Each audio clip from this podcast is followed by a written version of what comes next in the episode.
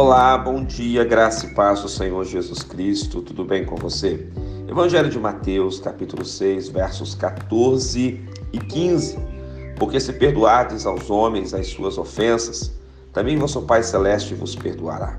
Se, porém, não perdoardes aos homens as suas ofensas, tampouco vosso Pai vos perdoará as vossas ofensas.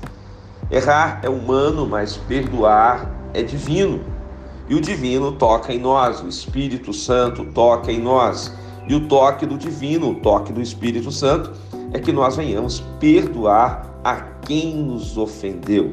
É muito importante você entender que para, a, para toda ação de Deus também existe uma ação minha e sua qual é a minha ação e a sua ação diante também das nossas falhas, dos nossos erros, dos nossos pecados, dos nossos problemas. Se eu e você não perdoarmos a quem nos ofendeu, também nós não seremos perdoados por Deus.